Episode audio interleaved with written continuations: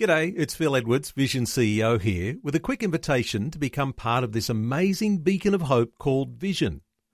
Together we can put our love into action to help people of all kinds build or rebuild their lives on the truth of God. Please consider the part you can play during our upcoming Visionathon appeal, remembering that it's your support that makes Vision possible, including this podcast. Audio on demand from Vision Christian Media. Exploring faith and the future. Neil Johnson and Bible teacher Dr. Kameel Majdali. Let's talk some more about why men hate going to church. We've found out that there are some things that men are afraid of. We've found out that there are some challenges to men when it comes to going along and being a part of a local church because of some of the feminine aspects of church. We've been talking through uh, issues in a book called Why Men Hate Going to Church by David Murrow. Kameel, why men hate going to church? There's lots of reasons. Let's talk about another one of those. All right, another reason that came up in Murrow's book, and I can easily elaborate from my own experience. There is a perception among men that the Christian lifestyle is boring, no more fun, you'll be straitjacketed, you might even become a laughing stock among your mates because while they're going out having beers and going hunting, you're going to church. And that it's going to be an endless round of prayer meetings, sing songs, and minding naughty little children. There is that perception out there. And you know what, Neil? We need to deal with that perception head on. How do you deal with it? It comes down, I guess, to the church program. Mm. Someone coming up with new, strategic, and inventive initiatives that are going to be appealing to men? There's a few ways to look at this. How do we deal with this perception, which is not necessarily just limited to men? There are also women who probably think that to live the biblical Christian lifestyle is the end of thinking, the end of fun, the end of fulfillment and enjoyment, and just endless meetings.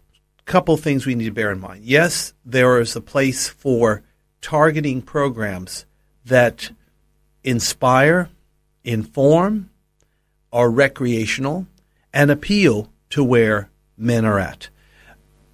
Generally speaking, and there are exceptions, of course, men do like the outdoors. They do like to have a challenge.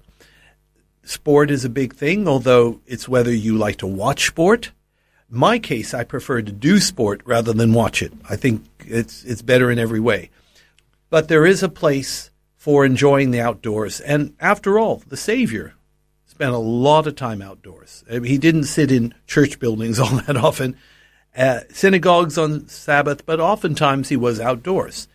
So there is that. And programs have a place. But I also remember the words of George Otis Jr., who's an expert on transforming revivals. And he's a little bit provocative, but there's truth to what he's saying.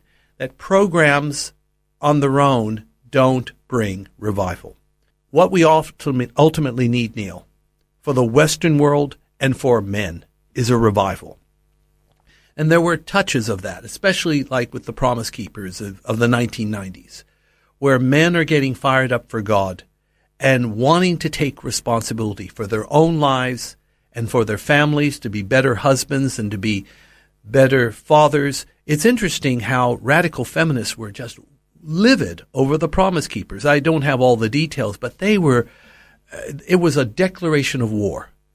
All because these guys were repenting and, and wanting to lift their game in the areas of marriage and family. We need a revival. And revival, of course, can do wonders for all kinds of people, including men. And that, of course, comes through diligent seeking of God and inviting a move of the Holy Spirit. And Kameel, when it comes to the challenges that we have as men, uh, what greater challenge could there be than a great commission, which is a manly pursuit? The Great Commission is a wonderful challenge for men and for women. It's the only homework assignment Christ ever gave the church. There is no other. If we're doing anything else apart from the Great Commission, we are, to be blunt, failing the Lord. And I also want to hasten to add that when you're about the Father's business of the Great Commission, God will not only take care of your business, but you will have an adventurous, fruitful, and fulfilled life that any man could be proud of.